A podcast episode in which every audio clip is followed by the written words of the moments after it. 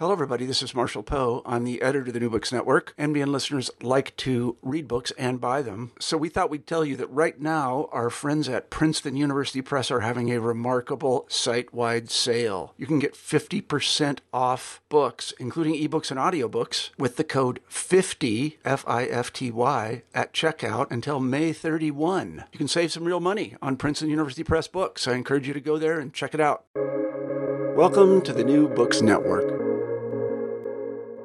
Welcome back to New Books in East Asian Studies. My name is Sarah Bramao Ramos, and I am one of the hosts on the channel. And I'm here today with Johan Elverskog to talk about his new book, his new translation, The Precious Summary A History of the Mongols from Chinggis Khan to the Qing Dynasty. Welcome back to New Books, Johan, and thank you so much for taking the time to talk with me today. Well, thank you so much for inviting me back. It truly is a pleasure to be here. Great. So, with that, as you know, the traditional question on the channel is How did you come to the field? Um, but you have already been asked that once on the network already. And I will link um, the episode for that, your answer to that question, um, in the blog description that accompanies this. So, for a change, um, I was hoping you could talk about how you came to this book, The Precious Summary. So, this text is, as I'm sure we will talk about, the most important work of Mongolian history, written in 1662. But when did you first encounter and read it? Oh, that's a great question. Um, yeah, I mean, kind of that. You almost have to kind of spool back to the initial question that you didn't want to ask of how I got into the field. I mean, so but to kind of lay the groundwork of what what I was doing in graduate school is, I came into the field of Mongolian studies kind of through the back door from Tibetan studies, and in, in a certain sense, I wanted to figure out how Tibetan Buddhism became operational and how it you know historically entered Eurasian uh, life and culture. And of course, you know when you scratch the surface on that, of course it wasn't the Tibetans that played a big role in that; it was the Mongolians.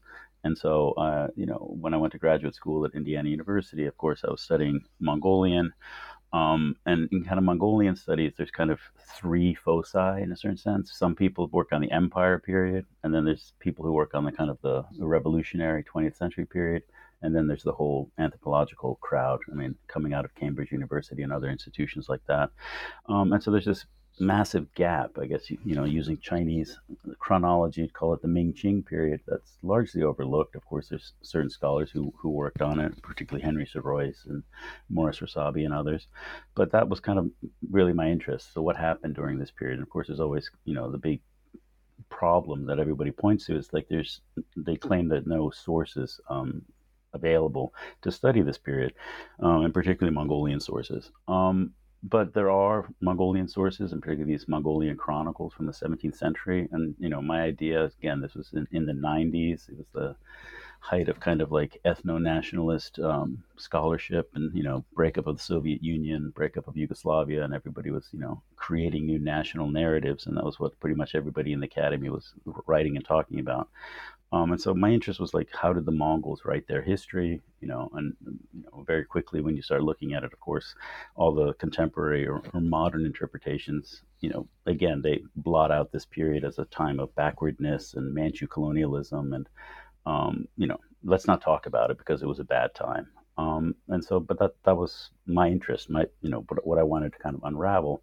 And then when you you know, to, to do that kind of work, of course, you need to do need Chinese sources and Tibetan sources, but then also the Mongolian sources. So I read it um, beginning in graduate school, um, you know, and then, you know, it, it, it, to do any kind of, you know, history of the Mongols for this period, you need to delve into these sources um, extensively. And so I, I, did that for my dissertation and, you know, earlier books and numerous articles. So this has been kind of a, a lodestar in all of my scholarship. Um, and so, I mean, I've you know harvested passages here and there, and you know historiographical interpretations and all the rest of it. Um, and you know, I mean, I I'd been kind of cobbling together a translation for many years. I mean, this is a long text. you don't you don't do a translation overnight. Um, and ultimately, what kind of forced me forced my hand to really engage with it, pull it together was uh, was was COVID. Um, basically March 2020, as everyone knows, everything came to a standstill, and pretty much as with many other people, we're all in lockdown, and uh, my brain wasn't working properly in order to delve into a, a, serious monograph. And I thought, well, maybe I can go back to the to the precious summary um, and and finally complete the translation. And so that's what I did during the during the lockdown. So it sounds like you are one of the rare few that um, I think a lot of people entered lockdown with with great and glorious plans, and it sounds a little like this great and glorious plan sort of came to fruition.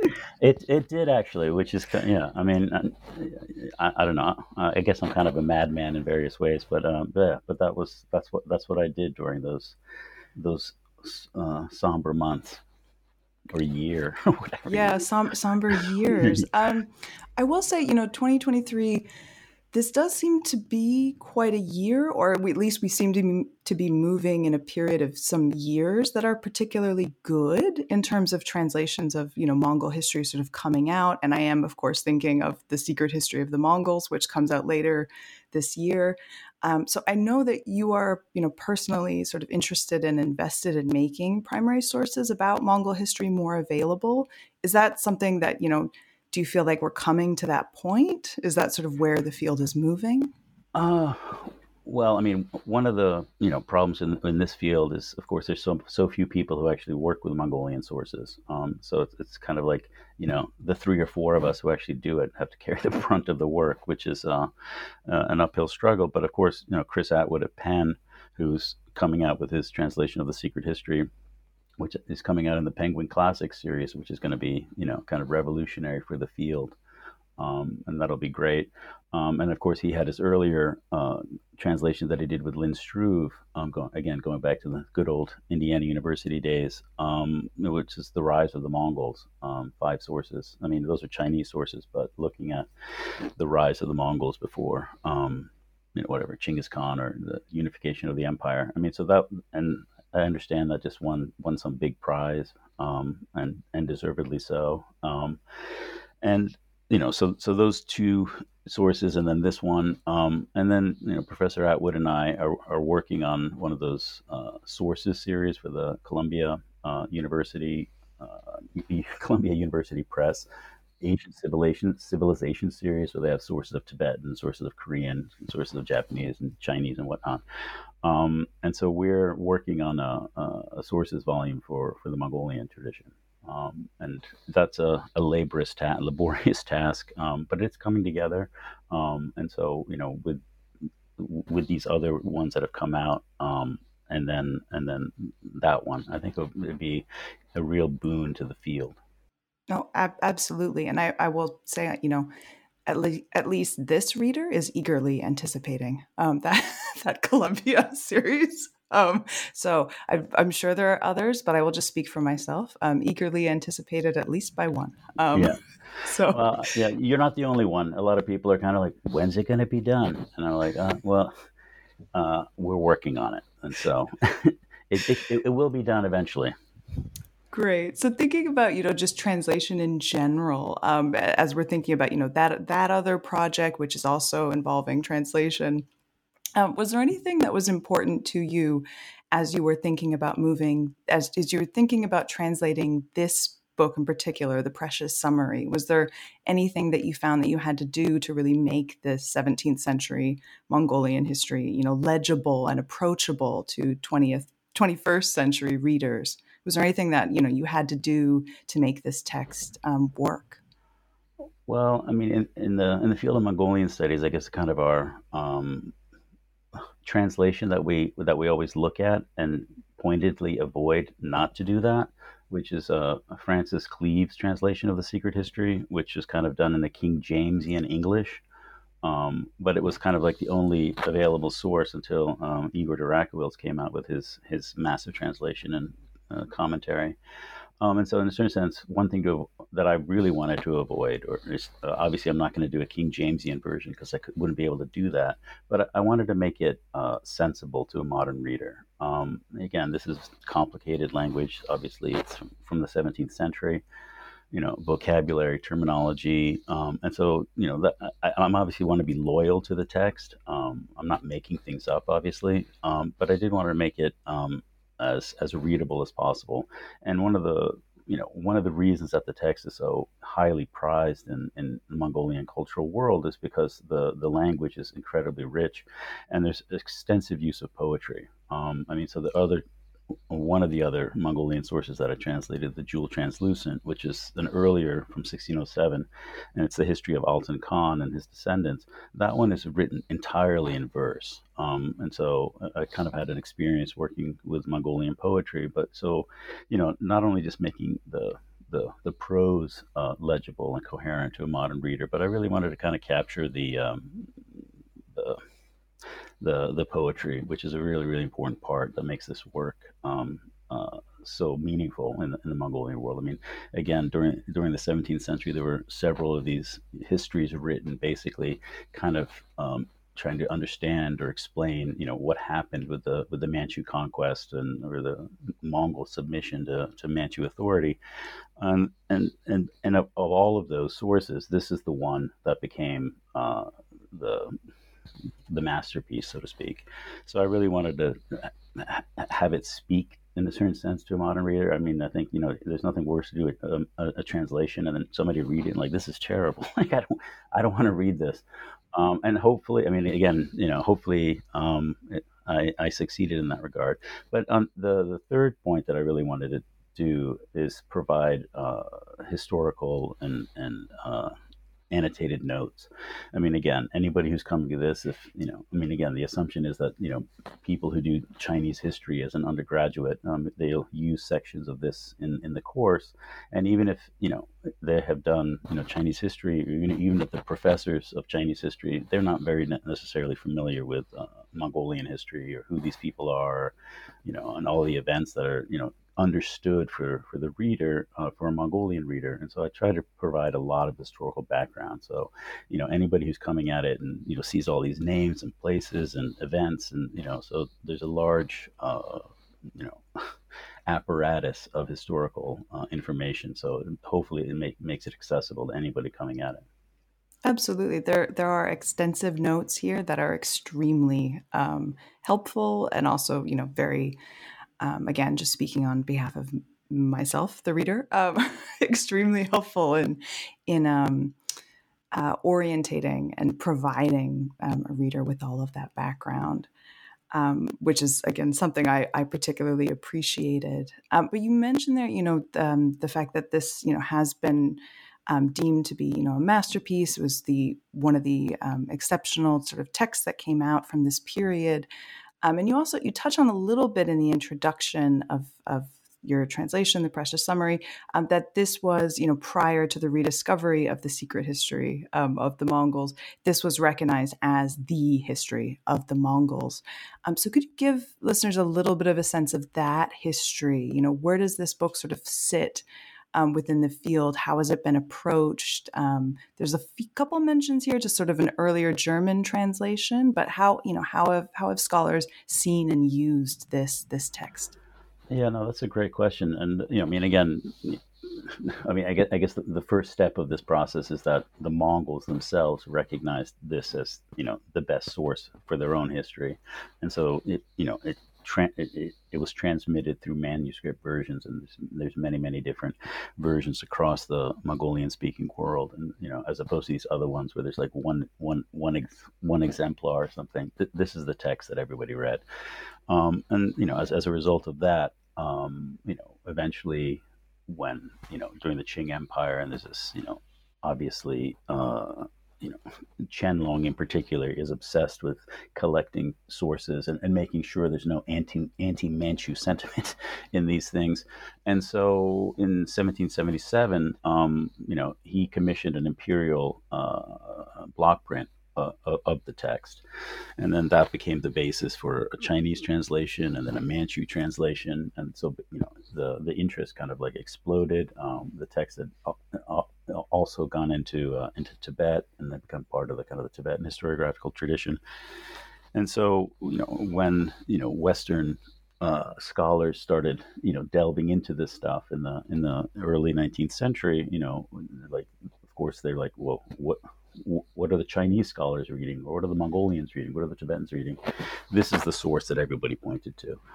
Um, and so, it, so the but the real kind of uh, factor that made it really, really big is that it was the first Mongolian text that was translated into German um, already in the 1820s by a Moravian missionary who was working among the uh, the Kalmucks in, in, southern Russia, and which gives you a sense of the spread of the text. That you know, even the Kalmucks, the, the, the, they, this was part of their their historical tradition.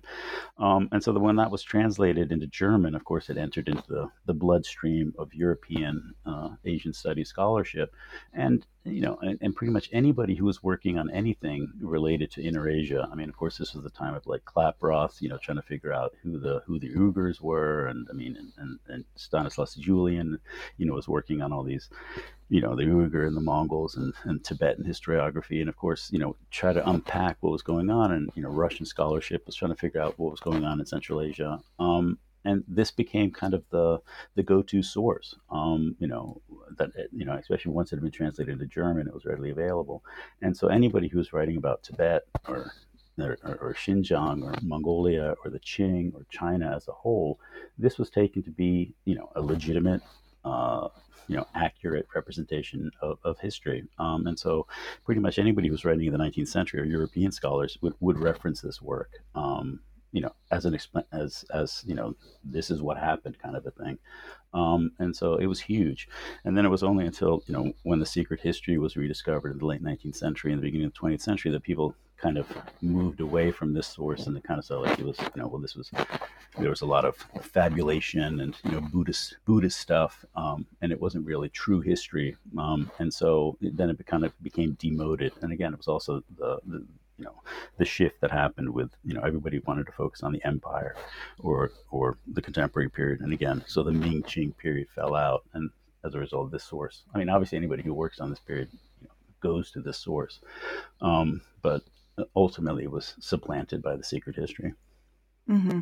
no thank you for for charting that out um, with that, why don't we dive a little bit deeper um, into the text itself? Um, as you've sort of laid laid a few um, breadcrumbs in your sort of discussion of the history about what the, what this contains and what it doesn't contain. Um, so let's turn a little bit more to it.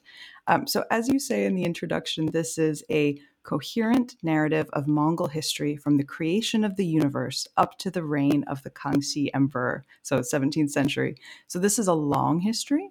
Um, and the precious summary is many things. To quote from the introduction again, it is a Buddhist cosmological history of the universe and proper rule, a history of Chinggis Khan, a history of the post of the post Yuan Mongols, a history of China, and also a history of the Mongols' um, Buddhist conversion. It is also a work trying to make sense of the new Manchu state. Uh, so, with all of this, I think it is important to say up front that there is no way that we are even going to cr- to scratch the surface on the events and the names in this book. Um, so, interested listeners really do need to seek it out. Um, but I did want to ask you about the beginning. So, this book opens with the history of the universe, um, and it starts with the author telling us that he's going to explain how the world system, the external material world, was established. And, you know, for readers or listeners who are looking to this for a history of succession and leadership struggles and empire building, that might seem like a slightly odd place to begin with the history of everything. Um, so, why does the author start us here, and what do we need to take from this creation story? Um, I think the most important thing to recognize is that this is uh, profoundly uh, it's a Buddhist work. Um,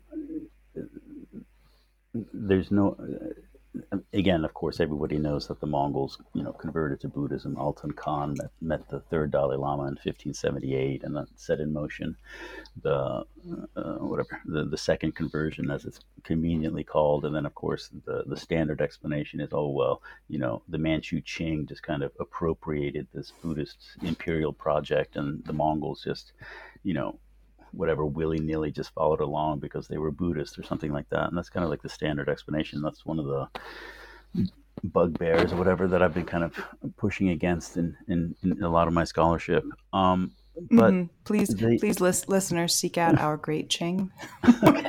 Thank you for the plug.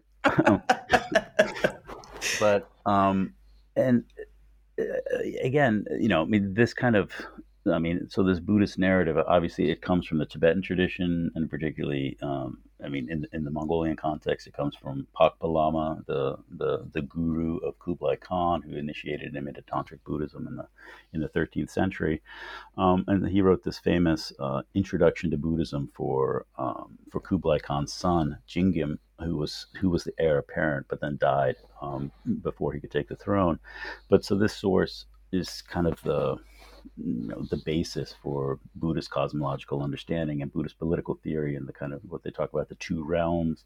That there's the realm of political power, which is in the hands of the of the of the secular ruler, the Khan, or in this case, or the emperor.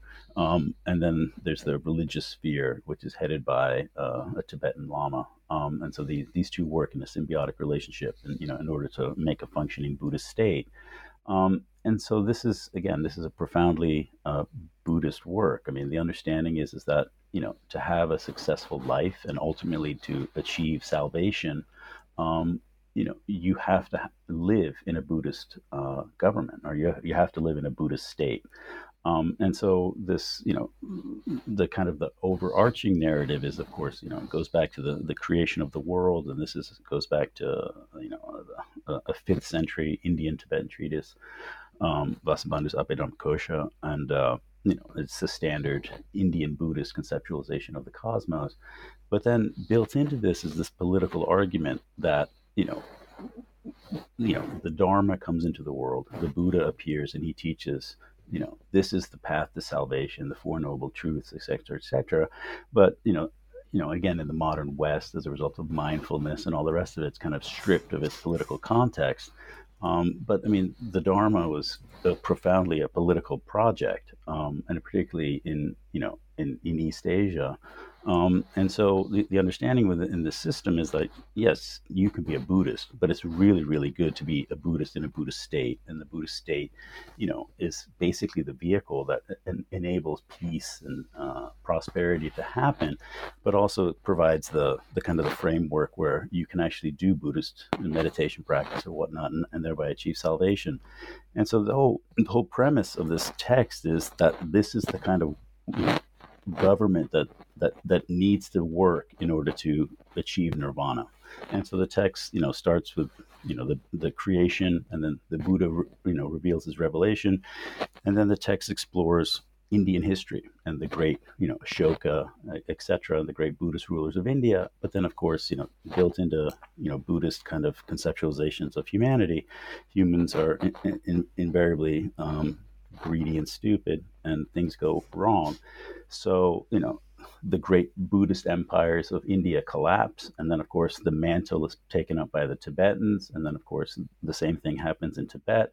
And then it's the Mongols, the Kublai Khan in particular, who picks up the mantle and creates a Buddhist empire. Um, uh, you know, out of Beijing, and then of course that collapses, and so the whole story is this: you know, you need to have a Buddhist empire, and so this is kind of like the undercurrent or thread that you know is to explain the, Man- the the Manchu Qing dynasty. They are the ones who revive the Buddhist mandate, and so you know it's kind of this four part development.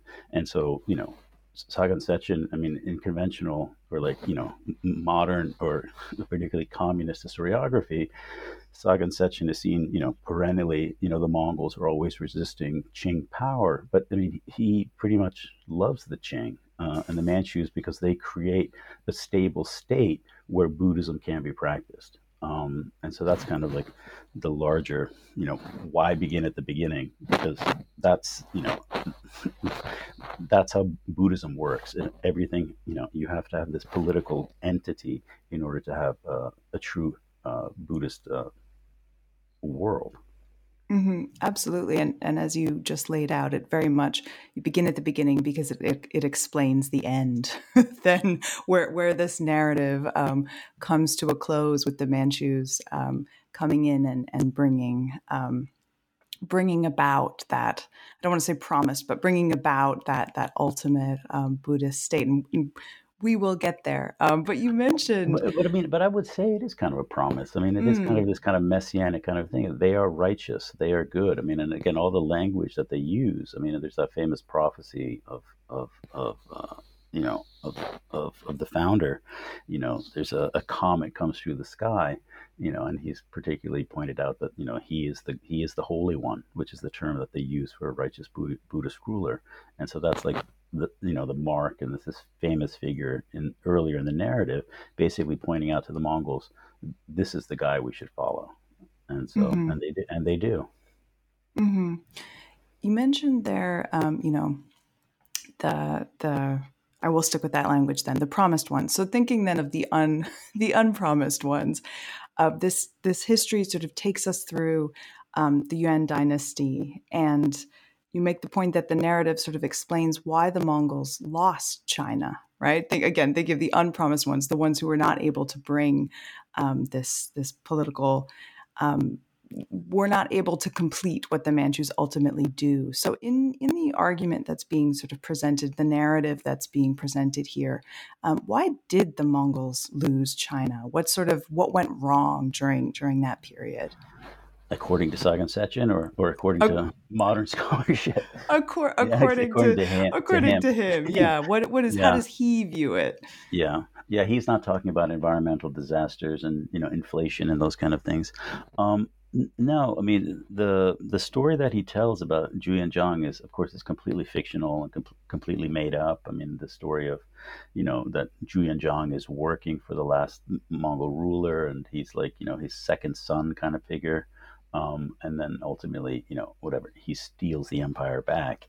But undergirding all this is the the whole history of the of the empire period is, you know, it's extremely truncated and and you know i mean again now there's so many books and scholarship about the empire period and like the beginning of early modern world etc of course you know Sagang Sechen doesn't care about that all all he cares about is how did the Mongol rulers relate to their Tibetan lamas and how did they create this Buddhist paradise? So these like you know short paragraphs like this emperor takes over his his lama was this Tibetan person and they did all these great things. They published texts or they built stupas or they built monasteries or whatever.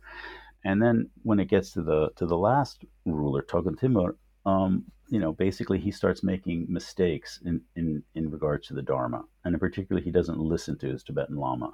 And this is kind of like, you know, the, the, you know, whatever, the cause that, that, that ultimately results in the fall of the empire um, you know, eventually, you know, all of this stuff is happening, and and and they're trying to the emperor or Togun Timur is trying to figure out, you know, what should I do, and you know, he goes to his lama, and his lama says you should do this, and you know, the whatever, the Mongol ruler gets you know upset and says, I don't want to hear anything you have to say. You should leave, and you should go back to Tibet. And so, you know, for the reader, this is, you know, if you're building a Buddhist empire, obviously that's not what you do. You don't you don't kick out the Pope and say, you know, we're going Protestant or something. Um, and but that's pretty much what happens. Um, and so that's the reason that the Mongols fell. Um, and in this regard, Zhuge I mean, again, it's, it's very kind of counterintuitive, but, you know, in, in Mongol historiography, particularly of the 17th century period, I mean, the, the founding of the Ming is never seen to be a bad thing um, actually it's a good thing. Um, basically, you know, the the Mongols had basically uh, messed it up, so to speak. They they couldn't keep things together, which is you know the sine qua non of, of righteous Buddhist rule that there is peace, there's stability, everybody gets food on time. But you know, obviously, when there's famine and earthquakes and you know the flooding of the Yellow River, things are not being done properly. Um, and so Zhu Yuanzhang, you know, again, this the story builds up that, that he is good. I mean, he knows how to collect taxes, and all this other stuff. Um, and so when he comes in and takes over, and the Mongols flee north, you know, it's you know the way that's presented is well, Zhu Yuanzhang righteously and rightfully took the great state, and uh, and the Mongols um, were left to their own devices up on the up on the up on the steppe, um, and then of course then it becomes the civil war and all the rest of it. But again, it's basically the the the reason. I mean, according to Sagang Sechen, is that they lost the dharma. They, you know, and again, so this whole period becomes just one endless, you know, feud with the with the Oirats or feud amongst themselves. And basically, the reason that all this chaos happens is because they're not Buddhists.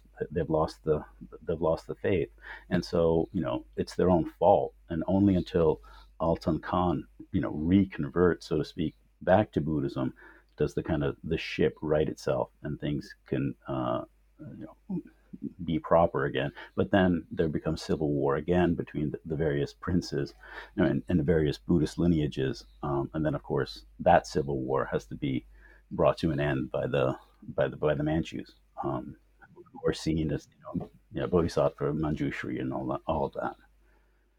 You mentioned that when um, you know chaos chaos in, in, ensues i guess when after um, the ming comes to power and the mongols go north. And i think you describe it as operatic um, in terms of the, the the mongol oirat civil war that happens. And i mean so much it, it again in this narrative um, so much happens. You have demon possession um, there, there is fratricidal murder there is revenge being enacted by a basket boy there is um, uh, Genghis Khan m- murders a Khan he did not approve of with a with a mysterious arrow. There's there's a son being passed off as a daughter. There's a feast, and then there's bloodshed. I mean, there's a lot in this part of.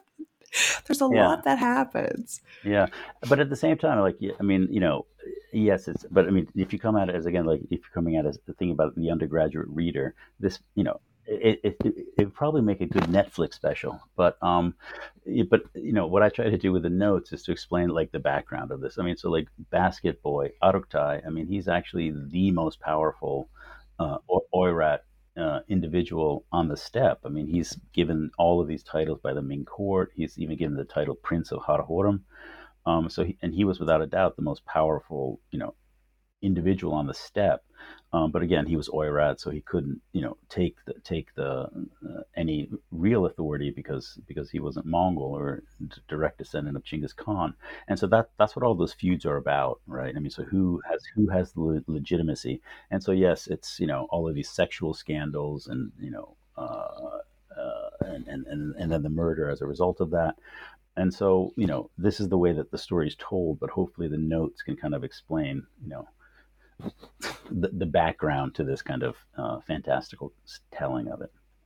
Oh, ab- absolutely. And if anything, you know, in, again, in thinking of the overall sort of goal of the narrative, all of this chaos is, is, as you just indicated, sort of also pointing to the fact that you know these people were not the legitimate rulers, um, right? That this was not um, this is this is not ideal what they were what they were doing right? That it very clearly presents them as sort of discredited um, for they do not have the legitimacy and they are unable um, to create um, the the the Buddha the proper Buddhist state. Uh, and in thinking about you know things that you know caught my eye um, there's a lot of different you know queens there's a lot of different women there's mothers who are you know very important um, who you know give birth to various sons and then there's um, queens and, and and to you know soon to be wives and mothers who refuse to marry because the one that they're marrying is not the proper descendant of Chinggis Khan. There's a lot of you know very important um, you know political figures in this who are women, um, and I don't specifically have a very targeted question here, um, except just to ask you. I'm curious if there's anything um, that you think is worth noting about this. Are there any particular um, female characters or you know again in the narrative um, who stand out to you and how they're being presented or is there anything unusual here or is this all very typical I, I mean, in, in, one sense, it's it's pretty typical. Um, I mean, again, uh, we, we know, I mean, that, that Mongol women did have a lot of power um, especially in the empire period, you know, all of these regencies, you know, when they couldn't, like after Mongke or whatever, I mean, you know, they couldn't choose who was going to be the, the, proper ruler, and it was always the wives or the mothers who were kind of like the power behind the throne who were pushing this and all this other stuff. And Kublai Khan's wife is, of course, famous as being very, very important.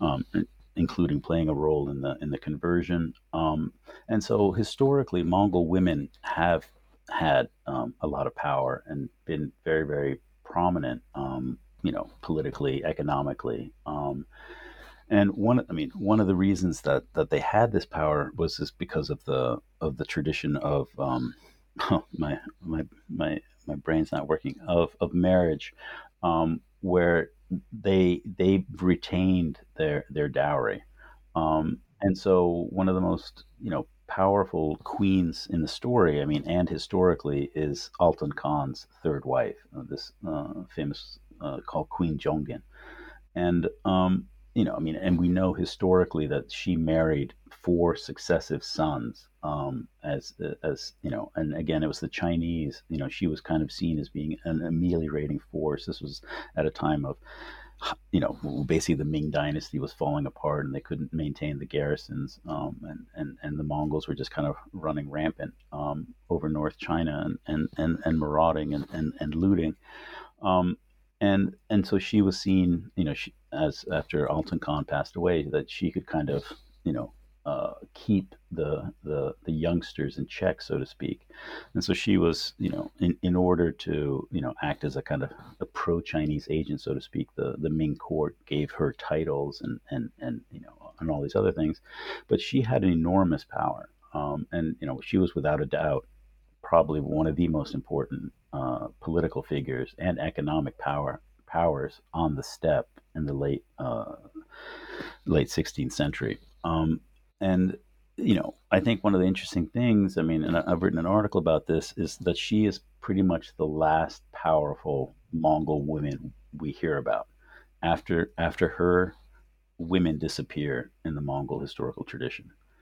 Um, and one of my arguments is is that it was it was Buddhism that kind of clipped the wings of of of women, um, and and so you know women kind of fell out fell out of the historical narrative completely um, in the Qing period.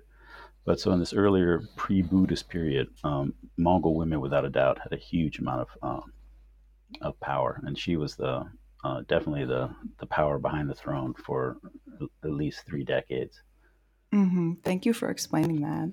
Um, as we're sort of moving to the end of the narrative, um, we see much of the narrative revolving around a few key issues. So we have the the Chinggisid legitimacy coming to an end, decentralization and infighting continuing, and then the mm-hmm. adoption of Buddhism. And you know, with all of this, we see um, the notion of where political authority and legitimacy, you know, really lies. We see this sort of changing and morphing. Um, is there any particular part of the narrative that encapsulates these tensions for you? Is there anything here that you want to really emphasize as a as a place where you see this playing out? I don't know. That's yeah, that's a great question, but it's also a really hard question. I can't think of. I mean, like you know, like one episode or something. But I mean, again, you know, whatever to lay my cards on the table, and um, you know, I mean, again, Buddhism has such a you know positive connotation in in, in the West, and I guess that's been one of my kind of whatever scholarly kind of uh, projects to kind of problematize um, that thing.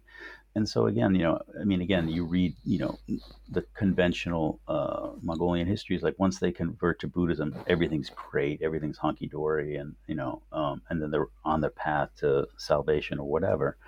Um, but it was really the conversion. I mean, again, the, the, disempowerment of women is probably in t- today's world not seen as being a great thing. Um, but obviously, you know, that was one of the consequences of, Buddhist conversion. Um, I, I, mean, elsewhere, I've looked at kind of the impact on, on legal systems, right? I mean, you know, Buddhism comes in and, you know, rejiggers Mongol conceptualizations of justice. Um, and you know, and again, with the conversion and, and the political power, um, you know, w- w- this basically fuels the, the civil war. That that you know that is kind of the the fuel that results in all of these different princes making alliances with with the Manchus. Um, you know, again, Buddhist legitimacy is the vision, and so once mm-hmm. Altan Khan converts and says, you know, and again, he's an illegitimate uh, heir to the throne. He can't he's not a direct descendant of Genghis Khan, so he can't claim the throne, even though he is the most powerful ruler on the steppe. But once he converts, you know, that basic sets reanimates the the kind of the Buddhist vision. And so then pretty much any one of these other Dayanid princes can convert and align with the Tibetan Lama of different lineages of the Kagyu or the Sakya or whatnot. And so, you know, setting up, you know, their involvement in Tibetan civil war at the same time. But you know, so this is the beginning. You know, so Buddhism comes in, you know, for all the good things that it does, but it also enables this kind of decentralization.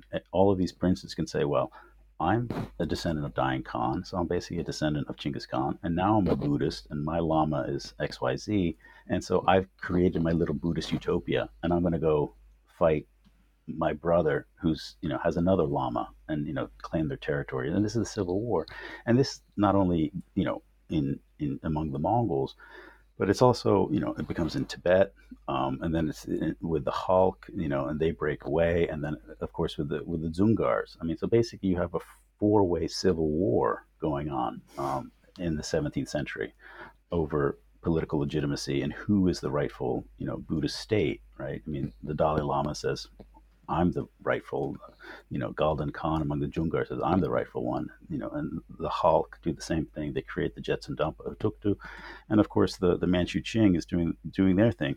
So you have a four way civil war, and of course this isn't basically settled until you know Qianlong you know, destroys the the Dzungars.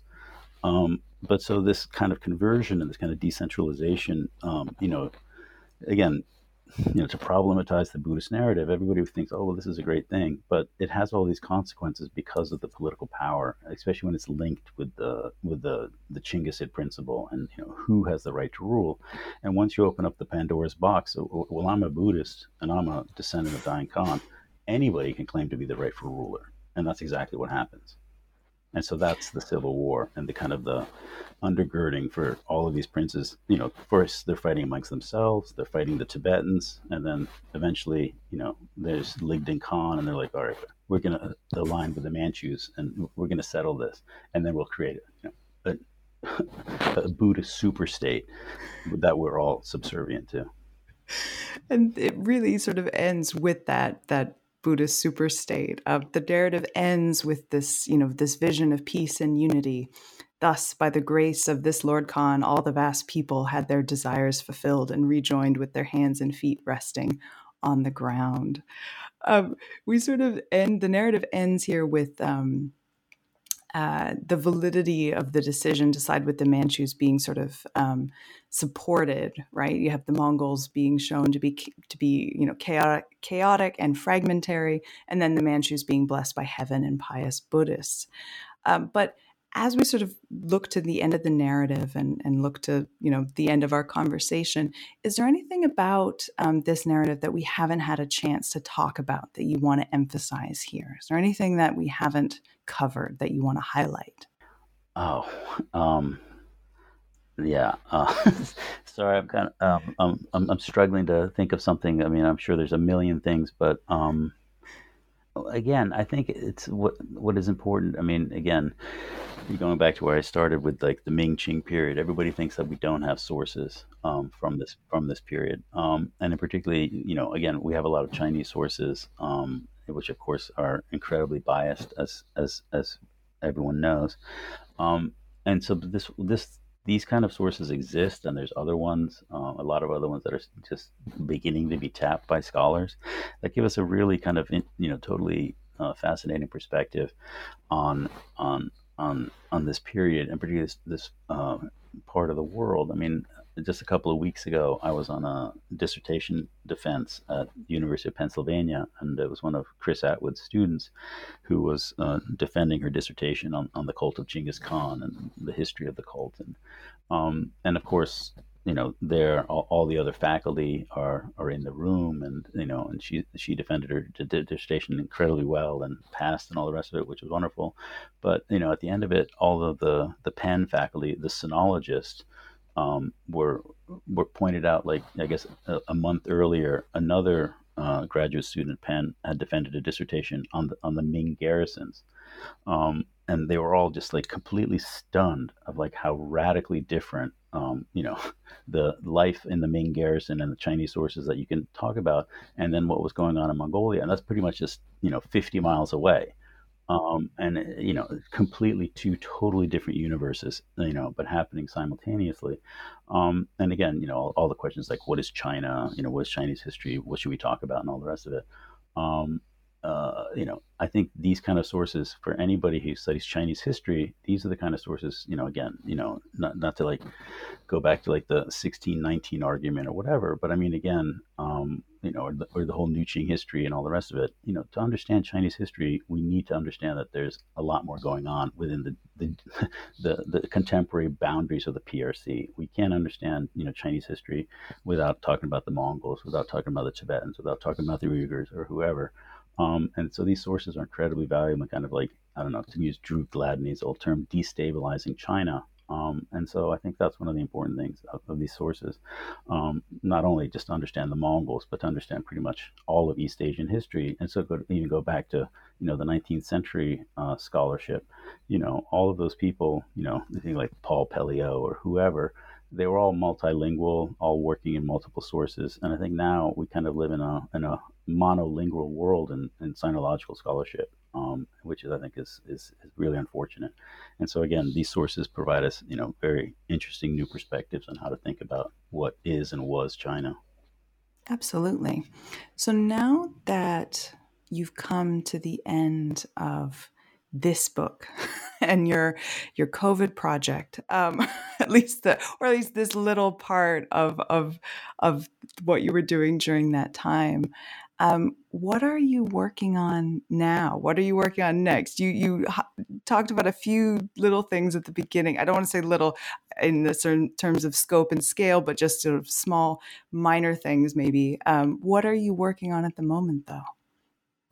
Well, you know how like academic publishing works. It's a it's a it's a it's a long drawn out process. So I actually have one book that's in press um, right now, um, and uh, it's a it's a history of, of Uyghur Buddhism.